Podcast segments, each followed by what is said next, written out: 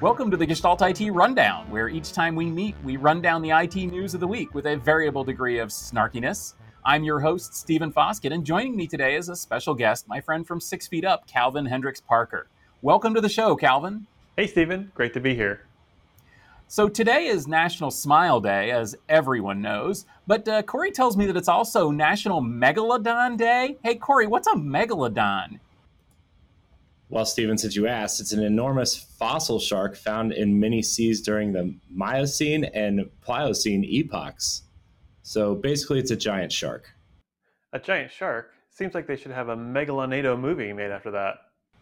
Well, I think they did make a mega turd movie called The Meg about right. that, but I actually paid good money to see that film, and I'm sorry I did.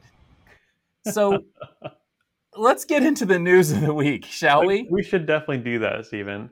At the IEEE annual VLSI symposium, Intel released a paper detailing their next generation of Intel 4 process nodes.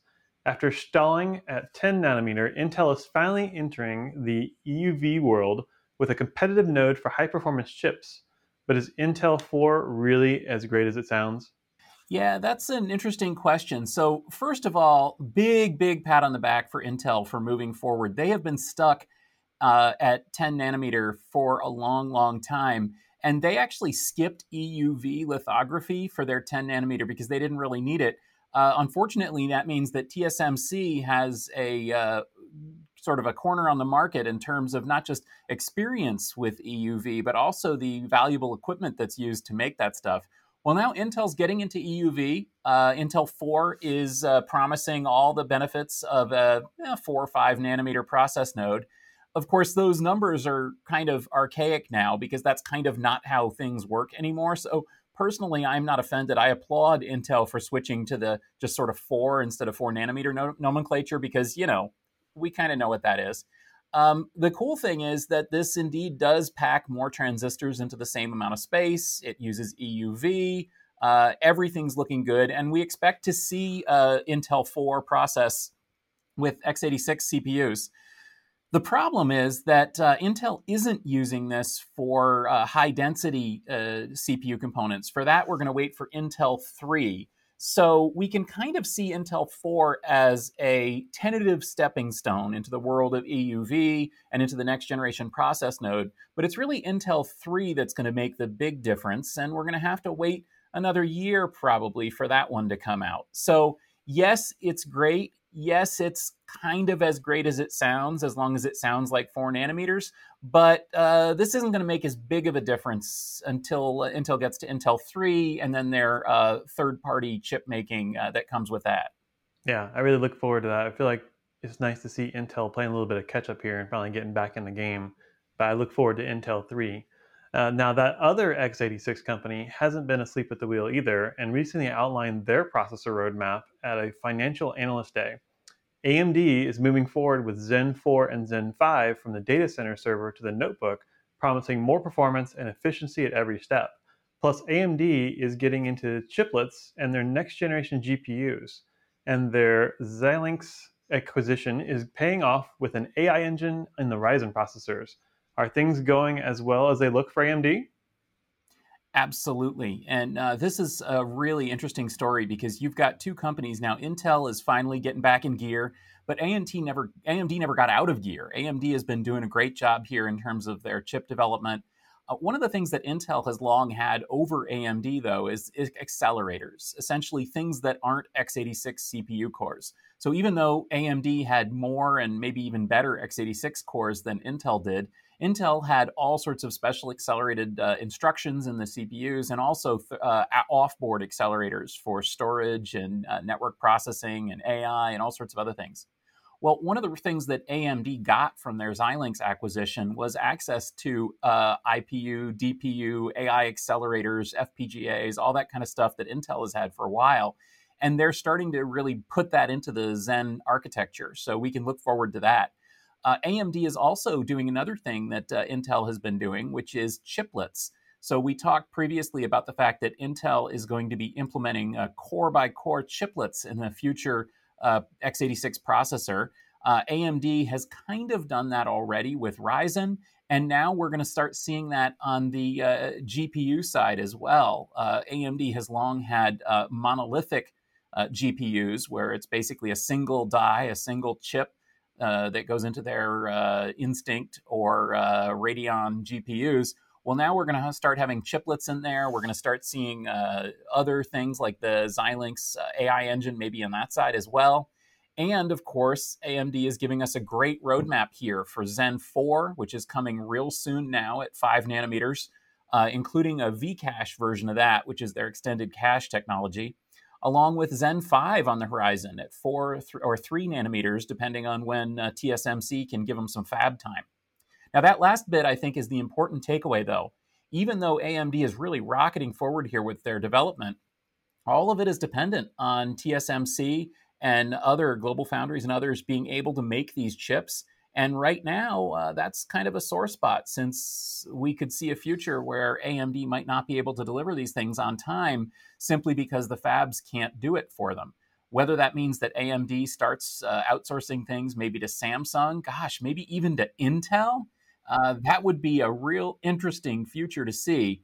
But uh, that being said, AMD is doing a real good job, and they are really attacking Intel everywhere from the server to the cloud to the desktop.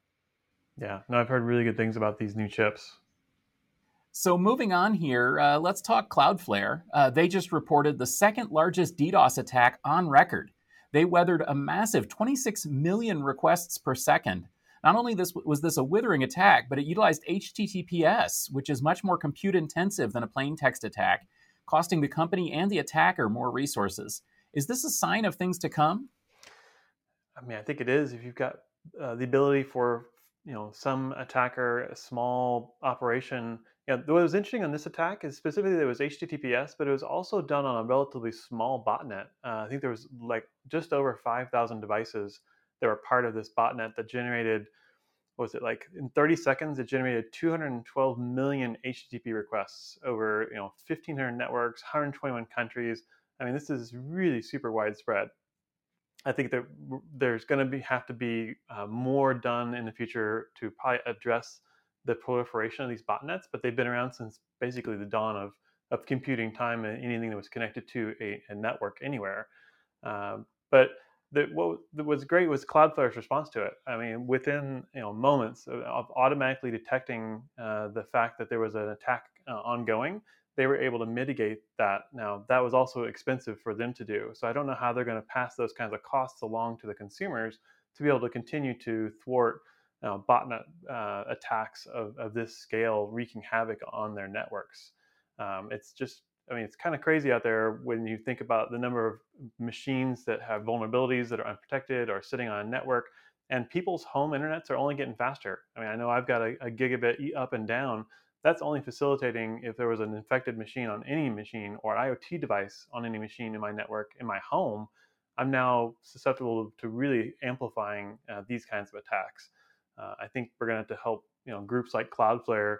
I think they they have their tagline. It's like help build a better internet and I think that that is a, a very noble cause, and uh, uh, anything we can do to help them help build a better internet is what we got to go after.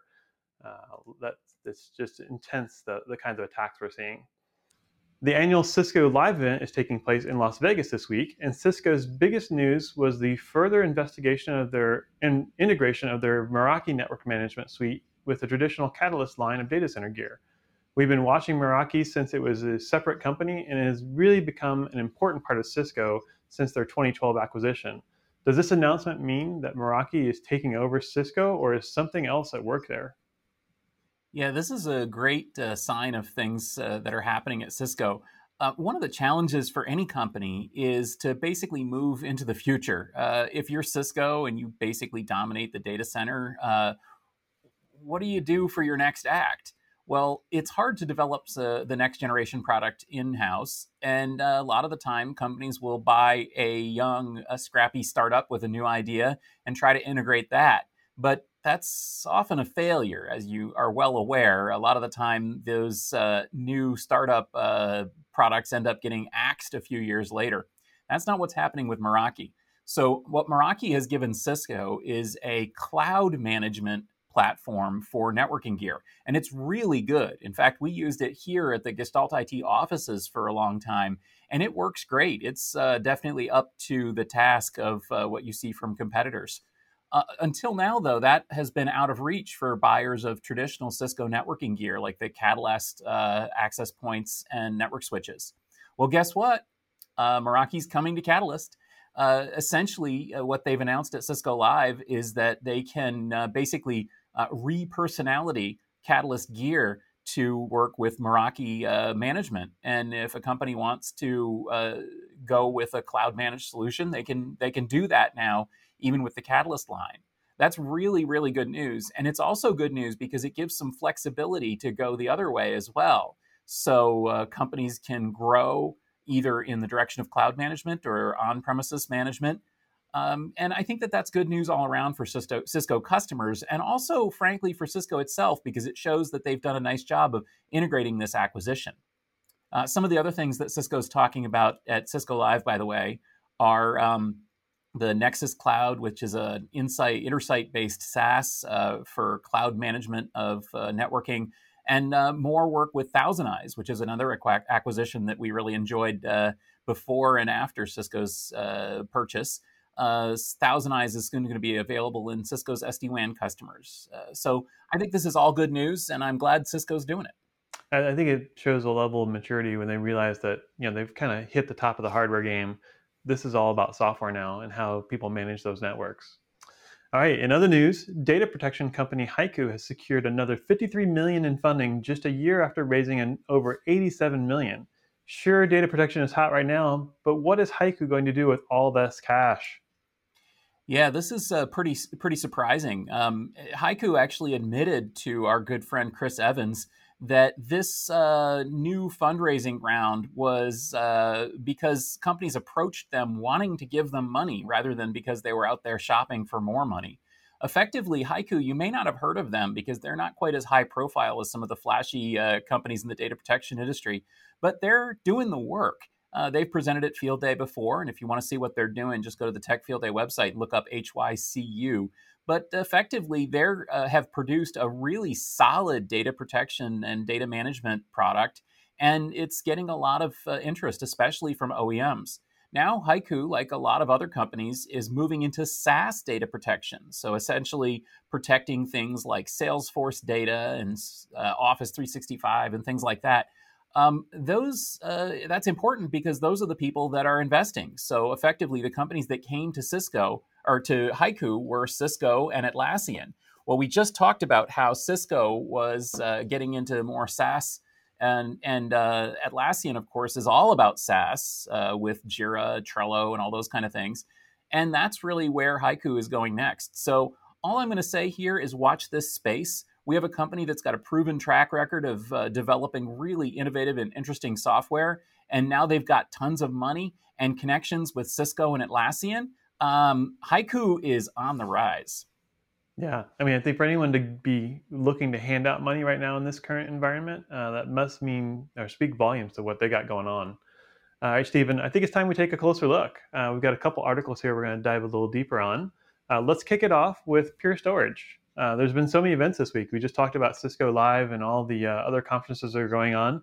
But Pure Storage held their annual Accelerate event in Los Angeles last week and the key new introduction was the next generation of their FlashBlade scale out storage solution. They claim it is disaggregated because CPU and storage can be mixed and matched, and that scales out to past a petabyte. Pure also went GA with the Portworx data services, which brings the company into the market for a database as a service. What does this mean for unstructured data in the enterprises? Yeah, Pure is a, another company that's really impressing everyone. Um, you know, the storage market may not be all that flashy, but ask any analyst and they'll tell you that storage is where the money is. And that's where Pure is too. So, uh, Pure is uh, Accelerate was a wonderful event. Uh, I full disclosure, they flew me to Los Angeles and hosted me to come to their event. Um, it was a great event. It was a great opportunity for me to talk to the folks at Pure and to learn a lot more from everybody involved. So I spent uh, hours with the FlashBlade team digging into the FlashBlade S. And uh, I think it's safe to say that uh, whether you want to call it disaggregated or not, the FlashBlade S is a really solid new option for Pure customers and even not Pure customers. Essentially, uh, just like NetApp took the file server and turned it into a storage array, Pure has taken that whole concept of unstructured data and married it with scale out and all flash and built uh, something really, really special. The new FlashBlade S actually uses the same disk modules as their Flash Array software, which allows customers to mix and match. It also, uh, because the drives are no longer uh, coupled tightly with the CPU, it means that the drives can get bigger and bigger and bigger without having to replace the entire blade, which includes CPU and memory, and vice versa. So it gives customers a lot more flexibility. It means that the thing has a much broader accessible market and what an accessible market it is. I mean, the thing scales uh, past two petabytes now in uh, in one chassis, and, and, can can scale all the way down to just uh, you know a few hundred terabytes in in terms of capacity. So pretty much any company that needed a uh, file server, a high performance object or uh, file server, could uh, buy a Flash FlashBlade S and then they could grow the thing thanks to Pure's evergreen approach. They can grow the thing seamlessly for probably a decade to come. So it's a really great product. Um, really, really impressed with what they've done with the FlashBlade, and I just hope that Pure can uh, get out there and show the world this this new system. Yeah, I think it's really exciting what Pure is doing for the edge and on-premises data center computing, and being able to give people that longevity. I also think it's innovative what they have done by uh, offering the Portworx uh, suite of services it is more than just a hardware play anymore or pure pure storage. They have got a whole suite of tools now around managing Kubernetes, backup as a service, their Portworx Enterprise, you know, offering this managed environment for being able to take this and not only do it on you know the pure storage uh, specific hardware, but the announcement of the Portworx data services was actually really interesting to me as a developer that they now offer a solution for me to be able to spin up and run database as a service basically.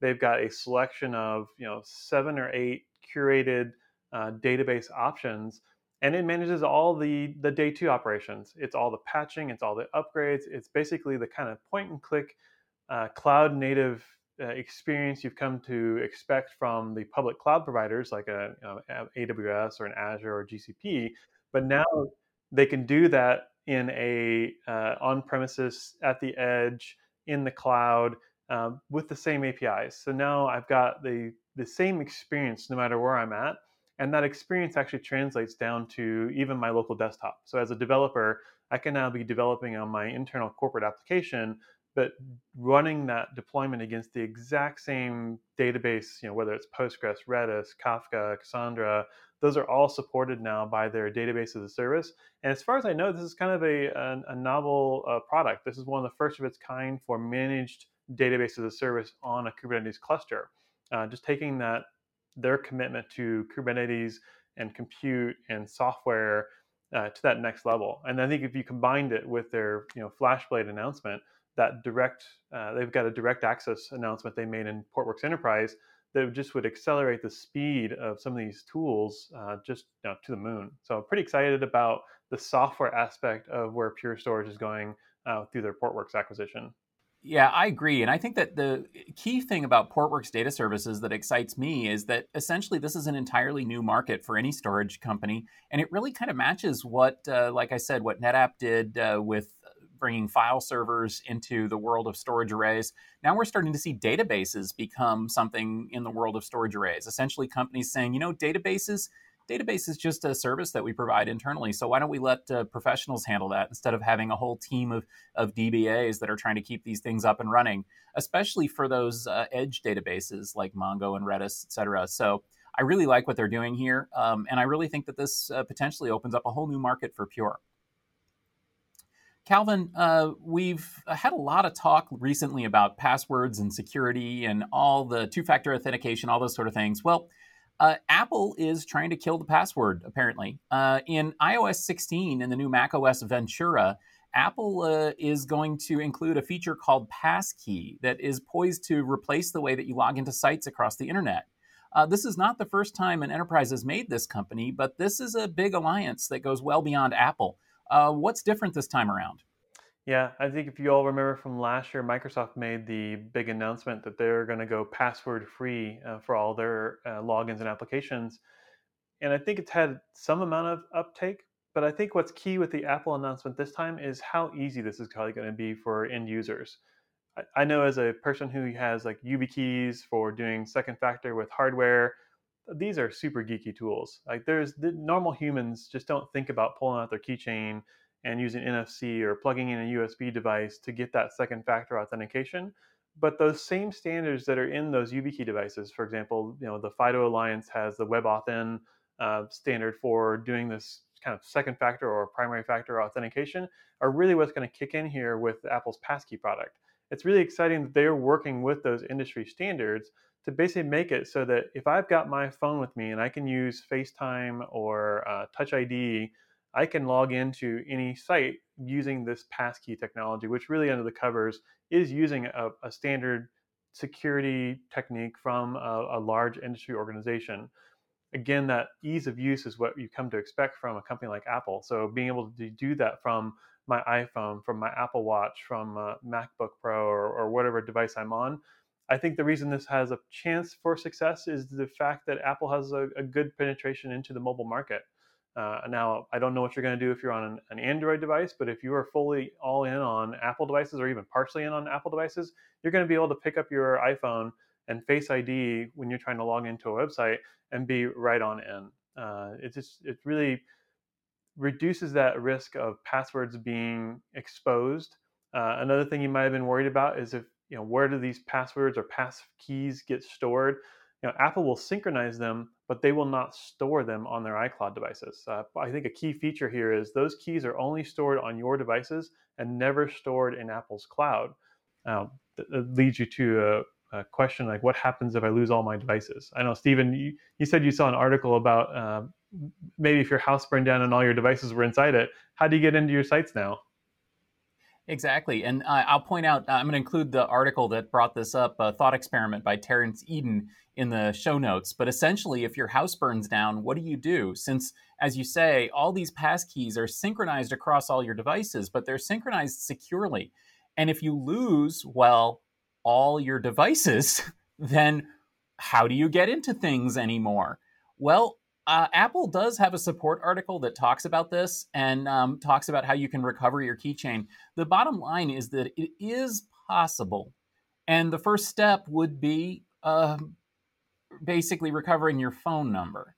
Now, those of you who watch the uh, rundown regularly or follow the tech news run- regularly understand the tone in my voice when I say that because SIM attacks are actually a thing that people are using to break into people's stuff and uh, basically and that's why two-factor authentication using a text message to a phone number is all, not as secure as people think it is. And effectively that's kind of what is going to be required. Essentially if you lose all your devices and your uh, friendly neighborhood uh, backup person uh, who uh, is also uh, can recover your account also loses all their devices like let's say you two were home together and the house burned down well, then what are you going to do next? And the answer is, well, you can call Apple. Apple will have to verify your account and they can get you back into iCloud and iCloud Keychain and recover the passcodes theoretically. But in practice, um, I think that might be a bad uh, situation. So I don't know, maybe you keep an extra device uh, somewhere else that's synchronized to your iCloud account. That would probably be helpful. Another thing that you could think about is uh, some kind of escrow um, or exporting some of this stuff. I don't know. But uh, at the bottom, at the end of the day, uh, there's always going to be the opportunity because Apple can recover your account with SMS and phone numbers, there's always going to be the possibility of social engineering. And in the passcode world, social engineering could open up literally every account and not just the accounts uh, that you happen to have a password stolen from, that sort of thing. So uh, passkeys sound great. I really like the idea. I really am a supporter of this. I'm a supporter of the FIDO Alliance and what they're doing because passwords just ain't working. And um, even the two factor auth that uh, companies use ain't working either. Uh, one of my big pet peeves is when I set up authenticator two factor codes and it says, oh, well, we can just send you an SMS or an email instead. I mean, it's like, no, that's why I set it up this way because I don't want you to do that.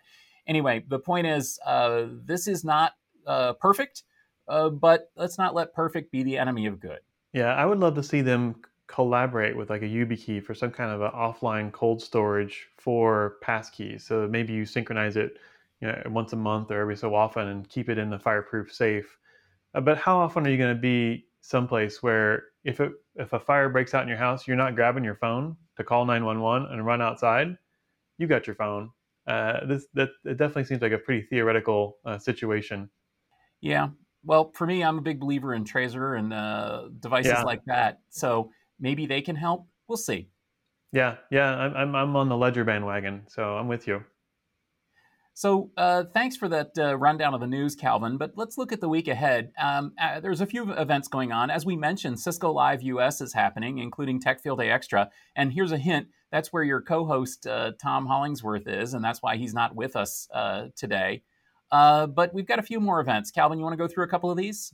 sure. This sounds like HashiConf is coming to Europe uh, June 20th through the 22nd. So uh, they make an amazing suite of tools. I wish I could actually had enough time in the universe that I could go to all these great conferences, but HashiConf would definitely be one I'd want to make. Uh, sounds like Cloud Field Day is coming up. Uh, I am sad I won't make that one. I know I was invited, but I couldn't go. That's June 22nd through June 24th. Uh, it sounds like a great lineup of companies are going to be part of that event as well. We've also got uh, HPE Discover coming up June 28th through 30th. Uh, unfortunately, I'm not going to be able to make that one either, but uh, shout out to my friends over at HPE. I'll be watching. And finally, Mobility Field Day is coming up in July, the 13th through the 15th. So if you're a Tom Hollingsworth fan or if you're into Wi Fi and mobility, uh, check that one out as well. Make, uh, Stephen, we need to clone ourselves so we can go to all these events and be someplace else simultaneously. Absolutely. I wish I could. Honestly, I love these events. And HashiConf in Amsterdam. So, uh, thanks uh, for listening to the rundown. Um, actually, a special call out to some of the folks who approached me at Pure Accelerate and said that they listen to the rundown each week. Hi, guys. Uh, also, Tom ran into our friend Craig Waters and said that he listens to the rundown all the time and listens every week. So, Craig, thank you for joining us. And if you're listening to the rundown and enjoying it, please do give a shout out. Uh, I'm at S Foskett, that's Calvin HP, and you can also find Networking Nerd. We would love to hear from you. Uh, just let us know that you're listening. It's it's cool to have that. So remember, the Gestalt IT Rundown is available as a podcast as well as uh, on YouTube every Wednesday uh, uh, at Gestalt IT Video on YouTube or in your favorite podcast applications. You can also uh, find the videos posted on our Facebook page, uh, Facebook slash Gestalt IT, as well as our LinkedIn page. And Tom will be back next Wednesday with another special guest to deliver all the IT news of the week that was, since I'm going to be hosting Cloud Field Day, as Calvin mentioned. Until then, for myself, for Calvin Hendricks Parker, and all of us at the Gestalt IT family, thanks for joining. And here's wishing you and yours a fantastic and smiley Megalon yeah. Day. Don't forget to smile.